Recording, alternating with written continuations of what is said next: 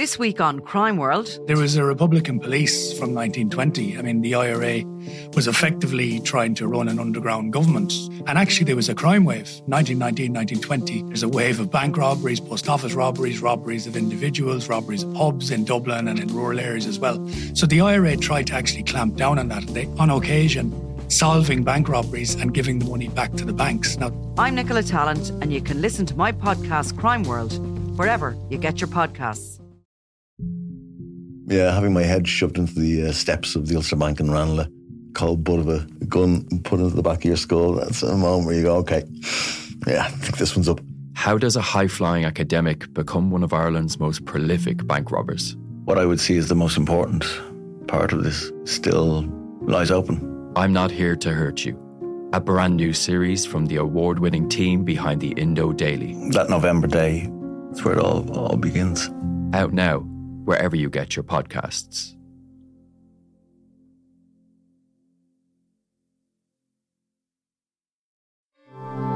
This is an Irish independent podcast. Hello and welcome to The Left Wing. So five tries, including a most memorable one from Centurion Keith Earls, saw Ireland beat England twenty-nine points to ten at the Aviva Stadium yesterday. There is an injury concern over Dan Sheehan, who picked up a foot injury. But um, Ireland will fly out to Biarritz today to play Samoa this weekend in their last warm-up game before the World Cup begins. Rúaidhrí O'Connor and uh, Cian Tracy are here with me. Rúaidhrí, the morning after the night before, overall, how do you reflect on that performance from Ireland last night? Yeah, I think it was. I think it was a you know a six or seven out of ten overall. You know, a lot of mistakes, a lot of you know lost lineouts, and and I think Andy Farrell described the Italy game as, as a clunky performance. I think he said it was a lot of the good, the bad, and the ugly yesterday. I think that summed up what, where they were for seventy-five odd minutes of yesterday, and then in five moments of attacking brilliance, they showed why Ireland are genuine contenders for this World Cup. They uh, they elevated themselves above the mediocrity. And above a, a very mediocre England team, with moments of attacking class, and in particular, moments of attacking class from their back line and their back three in particular. I thought Mack Hansen and James Lowe were the stars of the show. They looked really sharp. They looked, you know, on their game. They threatened England. They caused England problems. England just didn't know how to handle them as they popped up off their wings. And they um, the, that that just showed where Ireland can get to when they put it all together. And they know they can fix the, the line-out issues, you know, over the next couple of weeks, even though there have been a, a couple of examples of the same errors repeating themselves over the last, you know, the, the last couple of games, which is a bit of a, a cause for concern, but nothing they can't iron out with a bit of work on the training field.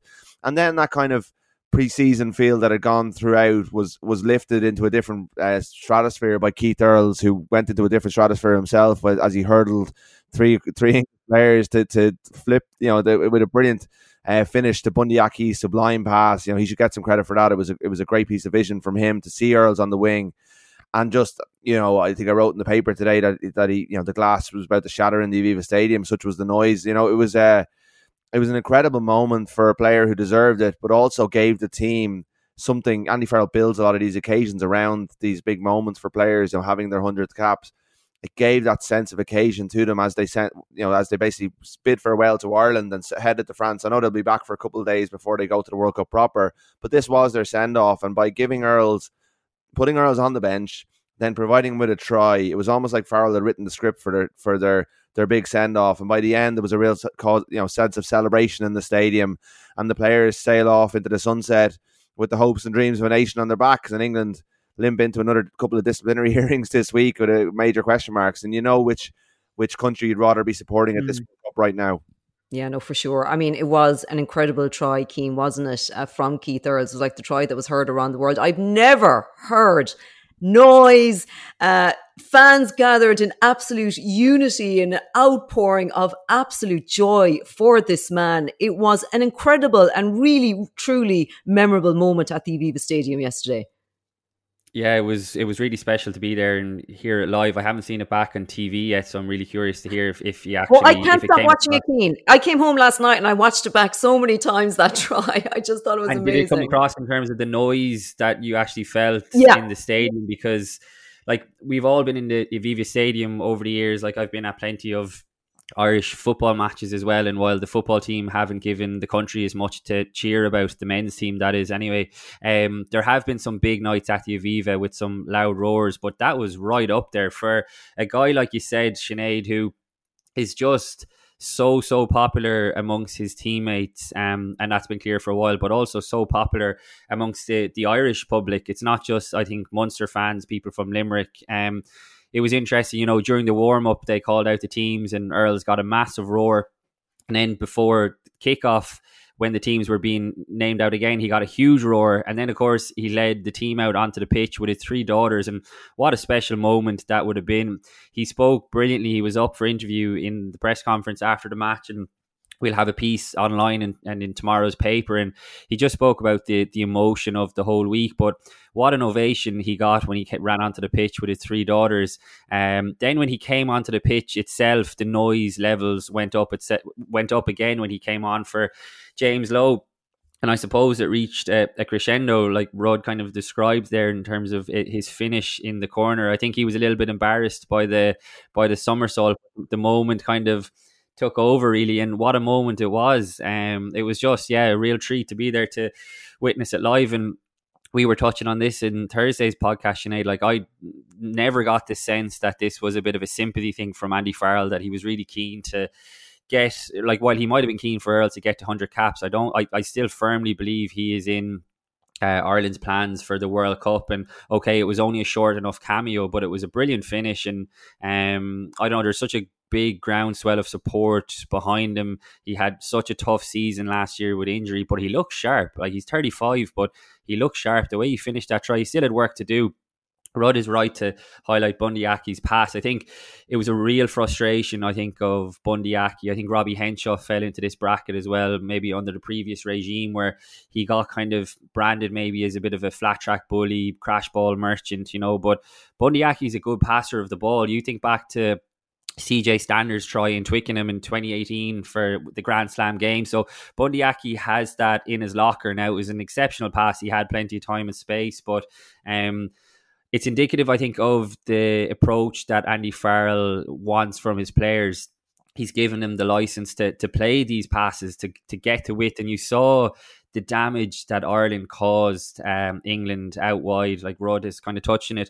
The back three were unbelievable. I mean, between Hugo Keane and James Lowe and Mack Hansen, I was just looking at it, they made forty carries and one hundred ninety-seven metres. Um, just remarkable stuff, really. And you compare that to what England were doing in their one-dimensional approach and just kicking the ball long. And even when they were doing that, they didn't really seem to be in tune on the same page. So um, while it wasn't perfect by any means from Ireland's point of view, I actually thought some of their attacking play was so, so encouraging for this stage of the season. What are we? There was twelve players making their first starts of the season, and like Rudd said, it's still five weeks out to that Springboks game. You don't want it to be perfect now, but I thought there was so much, so many encouraging signs there building into the World Cup.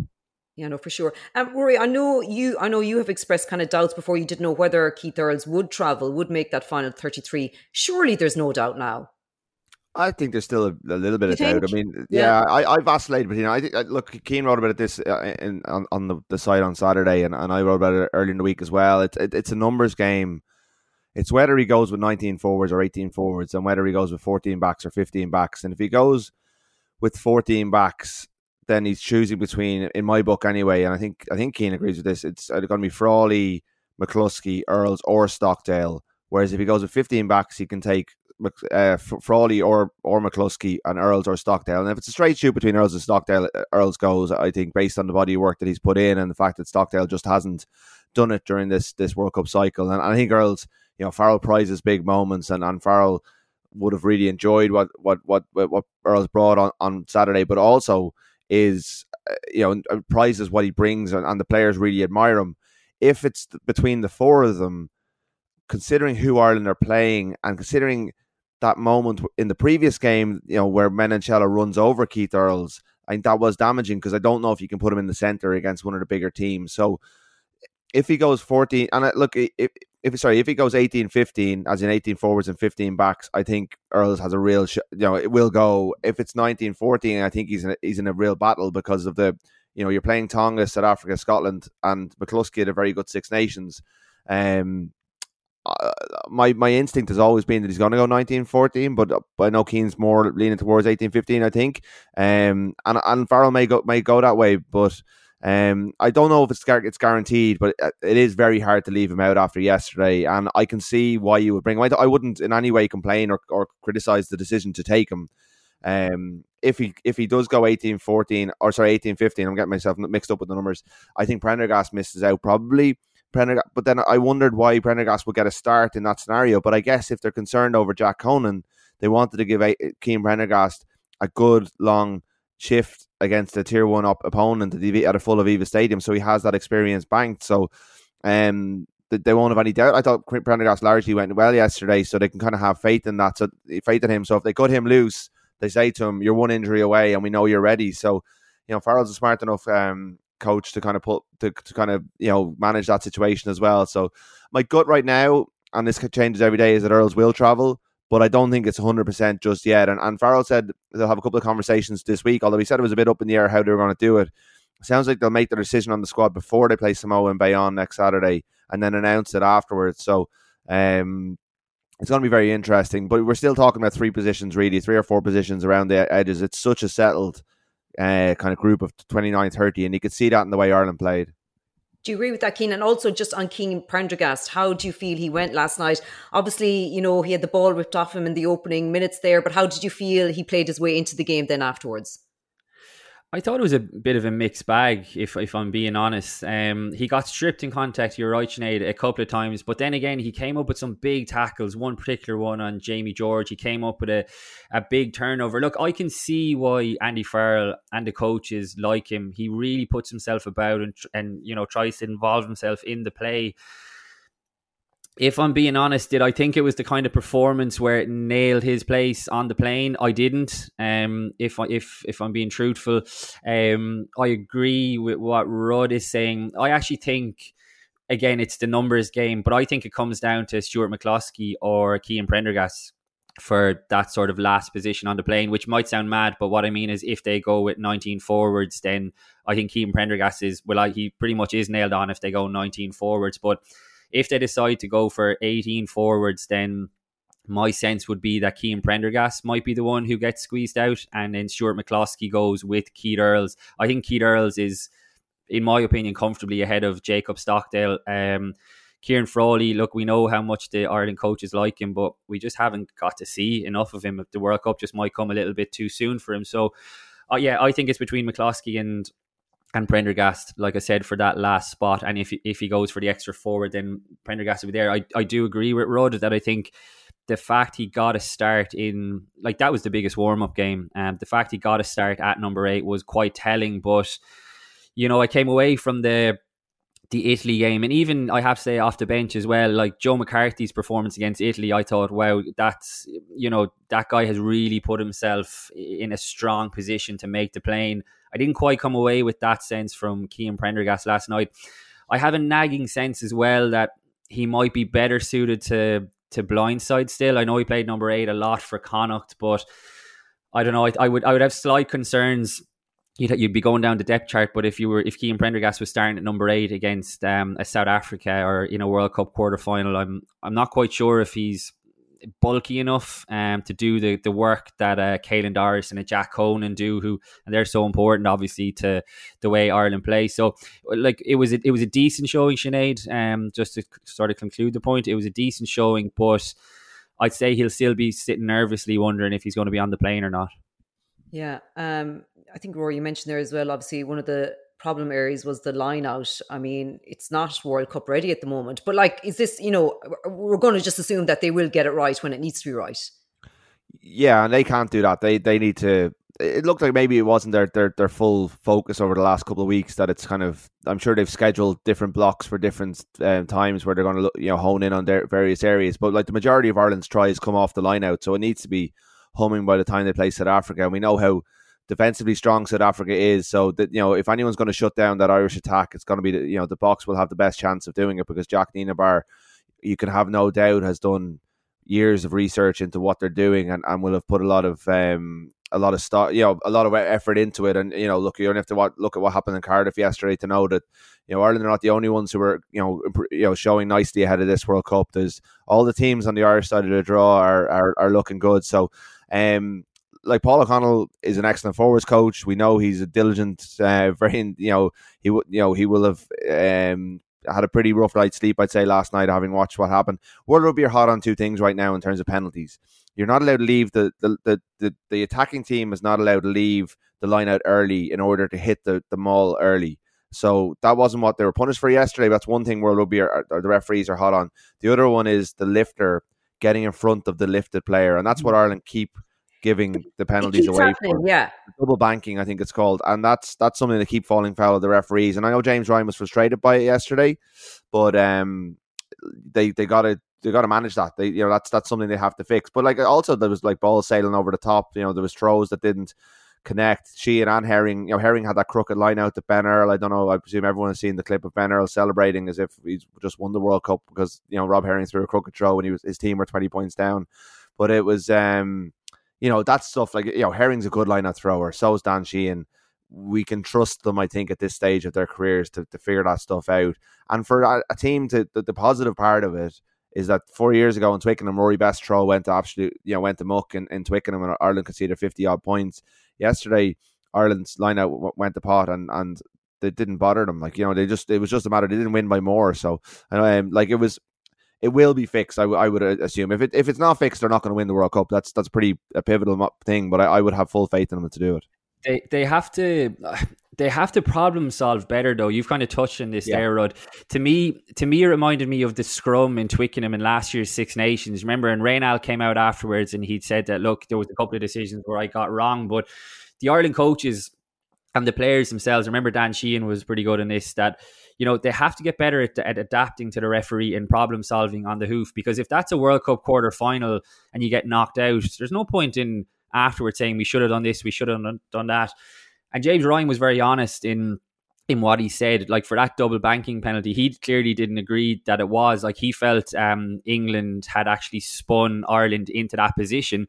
But England might have done that. And if they did, then that was really clever, dark arts play by England. But Ireland have to be better at counteracting that. Because like I said, they're getting these lessons now in the warm-up games, which is great. Because you want to get them now so you make sure it doesn't happen in France. But like John Fogarty, the scrum coach, was even speaking about this earlier this week, that he felt that the players had become much better at problem solving, you know, when they're in the thick of it. But these line-out issues, it happened throughout the game. And like, it was a little bit concerning, I think, that no one was there to be able to kind of steady the ship. I do I do think, like, one thing, England didn't do a lot brilliantly yesterday, but one thing they did very, very well was compete. And that, I think Farrell said, like, it was a really good dry run for what the box will do to them. So, you know, it's all well and good hitting your man under no pressure out in the Algarve when you're in training. But you've got Maro Itoje, Courtney Laws, David Ribbons going up hard against you, being lifted by big men. You know, that that asked Ireland some questions. And I guess that's part of what the, the, the these games are about, is being made, you know, put under pressure and seeing how you deal with it. So they'll take something from that as well. And like, I thought England contested very well. Like, a lot of the issues came from pressure that came on for, from England, and um, that'll only, you, you know, they, they should they should adapt to that, so they're ready for it when Scotland and South Africa and everyone else go, goes after them in a couple of weeks' time. The coaches, I think, have been very good at that, because even if you remember back to the first test in New Zealand last year, there was a few issues around the scrum and the set piece as well, and they clearly had eradicated them come the second test. So um, I would totally agree with you. I'd say Paul O'Connell probably stayed up all night poring over the footage. So I would have faith that they will get it right. But like Rod said, that box, I mean, that box defense is unbelievable, but also their their line out is so good as well with all the options they have. So look, they're getting they're getting the warning signs now, and I suppose it's just about making sure they heed them. Yeah, it does kind of feel like they are um, concentrating on other elements of their game at the moment, and that that, that area will come. Um, before we go on to England, and they've got a, obviously a a pretty busy week on the disciplinary front uh, coming up for them. Just on Ross Byrne, uh, what is your summation of the way he performed last night, and where is he now in the number two, number three for the number ten?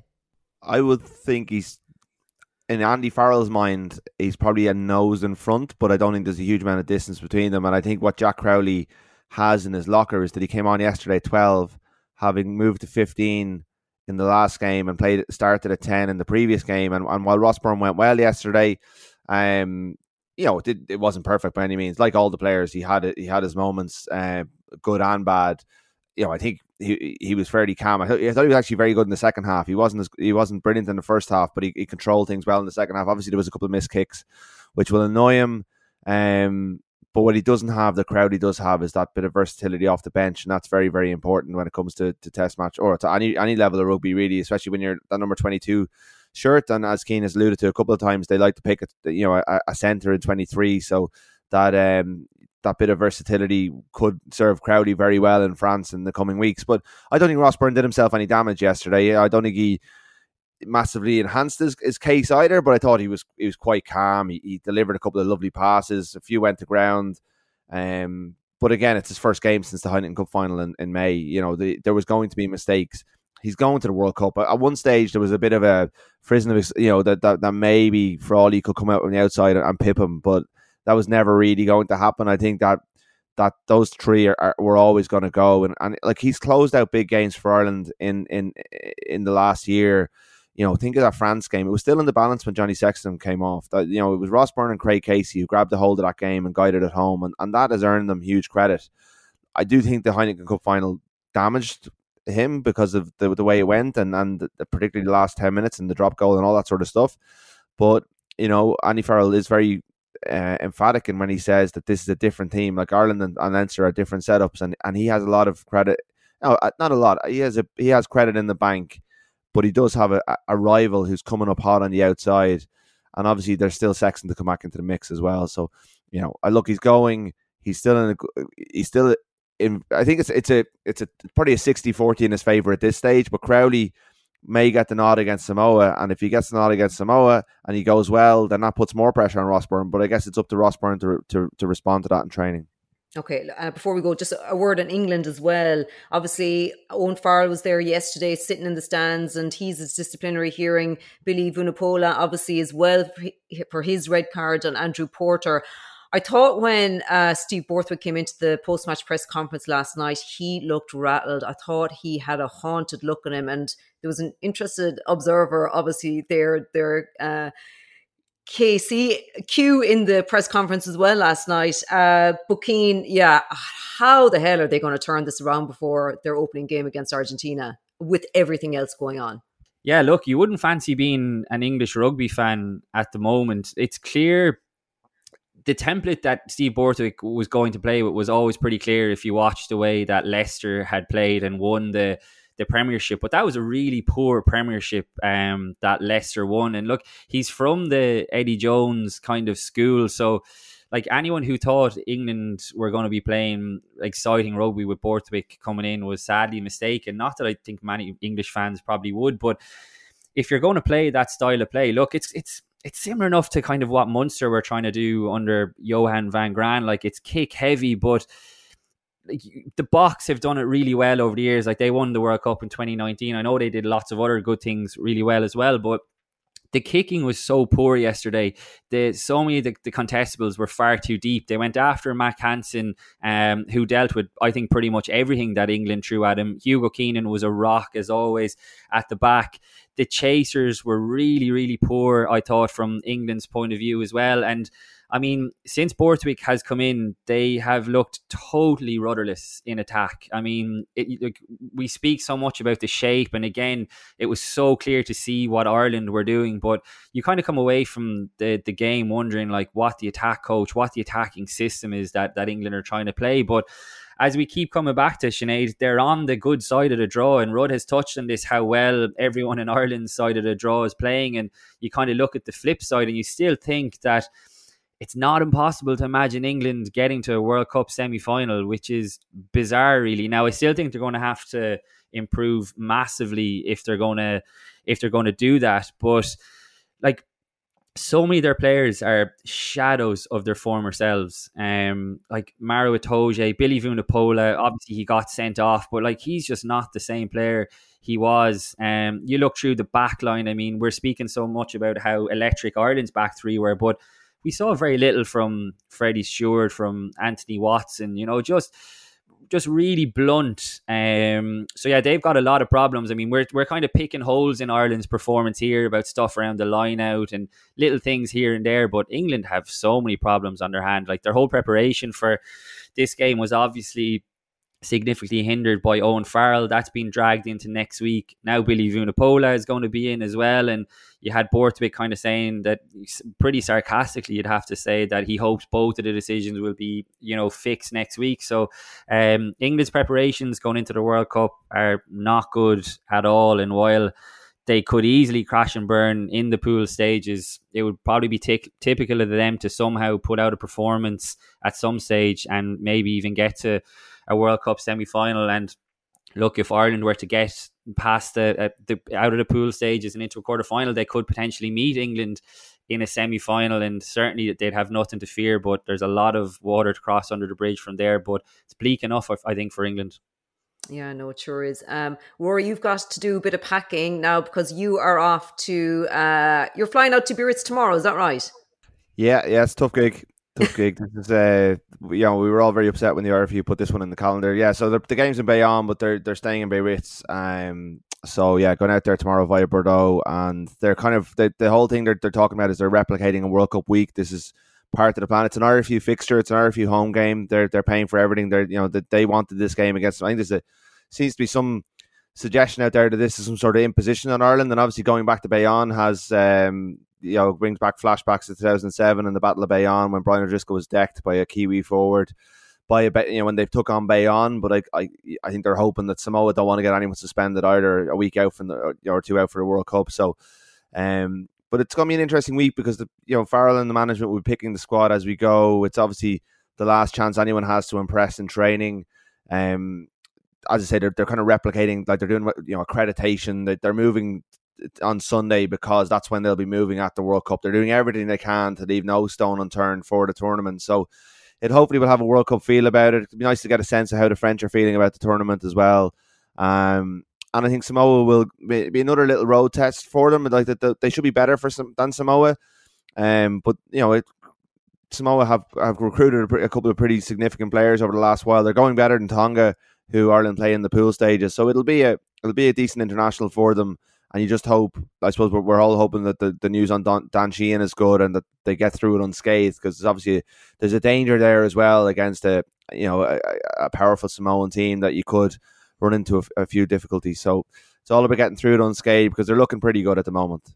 Yeah, sorry. Bring us up to date on Dan Sheehan. We were meant to get to that at the start of the. Yeah, the of course. I mean, um, you reported on it last night. You had it in your report that he left the Aviva Stadium on crutches. And in a, in, in a protective boot. And often that's precautionary. Like, that's not necessarily a cause for alarm. It looks, you know, I think if one of us was going around in a protective boot, it'd be quite serious. But they often just put them in just to kind of lessen the lessen the load on it. But when Andy Farrell said he lost power in his foot, firstly, it echoes exactly what he said about Jack Conan. And they, they, they, it does sound like Jack Conan's going to make it. But that's a five-week gap between, because he's not going to play against Samoa. So that's a five-week gap between the, the Italy game and the first game of the World Cup. So if you're looking at five weeks for Dan Sheehan, if you're, you know, a rule of thumb, then you're, you know, you're talking about South Africa. So you, you may miss the first two games, and then there's a decision to be made. And that's obviously, that's probably a, a, an optimistic scenario in this, you know, a foot can be very tricky. So if you're, if he's going to miss the first two games, then you go, okay, can we carry him? And then you look at your other hookers, and you got Ronan Kelleher at the moment out with a hamstring injury, and they've been very quiet on that hamstring injury. But yeah, I think, what is the story there? Like, when it, we don't know when he picked it up. We don't. We know he hasn't been training fully. Um, he won't be available against Samoa either, so he won't have played since. Did he play? In, did he miss the tail end of the season as well? I, I think. I think he might. He missed a fair chunk of last season. He's had a very checkered last couple of years. Um, so do you sacrifice Ronan Kelleher and bring Tom Stewart, who's have no injury issues and has played, and Rob Herring, and you put Rob Herring in to start? And like, that might be harsh on Ronan Kelleher, but you can't carry two guys who are tr- struggling with injuries in many ways. So that's a, like, I don't think they're going to bring four hookers. I know South Africa have picked four scrum halves, but I don't see them bringing four hookers. It's maybe, I know Cian Healy can play there at a push, and you probably, you can play anyone there against Romania at the moment. Romania are terrible. Like, Romania are losing games by big scores, and, and like, they could play me, me at hooker against Romania, they'd be fine. So like, Um, you know, the, like they, they they can get through that one pretty easily, but once they hit Tonga, they they got to be good, and there's a concern there about bringing both of those players. We all become um kind of body language experts in in these scenarios, Sinead. But I thought Andy Farrell was pretty downbeat, I have to say, on Dan on Sheehan Dan when Sheehan. He was asked. Yeah, I, I you know yeah, he same. said he lost power in that, but I just just reading his body language, I I, I think Ireland are worried about him. I mean, why wouldn't you be? I, I heard Jerry Flannery describing him as the the best hooker in the world, and a lot of people would agree with that. Um, so I I have a funny, not a funny feeling, I have a sense that Ireland are really concerned. Hopefully it doesn't prove to be as serious as what they might think. And it was telling that Andy Farrell mentioned Diarmuid Barron as well, I thought, in the press conference. So Diarmuid Barron has already been training with Ireland earlier on in pre-season, um, even though he wasn't added to the extended squad. But I wouldn't be surprised if Diarmuid Barron is on the plane today to, to Biarritz, going to France, being involved in training this week. Um, that's not any information I have, but just going off Andy Farrell, what Andy Farrell was yeah. saying, I would not be surprised if Munster's hooker is, if the Munster hooker is there. And he'd be he'd be just a huge loss, because he's one of the players that elevates Ireland to that that, that level that they're at. You know, him, Doris, Sexton, you know, th- there's a number of them. Ringrose, there's like Sheehan is that, like, you know, the two tr- tries he scored in the Heineken Champions Cup final were, you know, beyond what most players can do. He is, you know, he's he's different. He, he offers something different to everyone else in the game. Really, there's a couple, one or two hookers that get close to him, but I do think he is the best in the game. And you know, if you don't have his explosive pace, you know, he scored two tries in the Grand Slam game against England when Ireland were struggling as well. So, you know, it, it, they have good hookers, but they've no one else who can who can do what he does. So he will be a significant loss if they weren't able to call upon him. It, you know, I, I, you can understand why Farrell is worried, and I'd echo what Keane said. I thought Farrell looked quite downbeat, um, although Sheehan himself trotted off. You know, so that was I, you know, take that as a good sign as well, that he wasn't, you know, he wasn't on a stretcher or anything. But obviously these things can show up differently. So one to watch, and, and that, that is a one black mark on the on the day. Yeah, no, sure is. And we wait to see what the prognosis on that is. Okay, Rory and Keane, thank you for that, and enjoy the week in uh, in France, Rory. Thank you. Uh, we'll be getting all the updates from you over there. Uh, Will and Luke will be here on Tuesday with a review of that game, and looking ahead to that final World Cup warm-up game next weekend is as well. It's all getting very real now. But for now, thanks for listening. This is an Irish Independent podcast.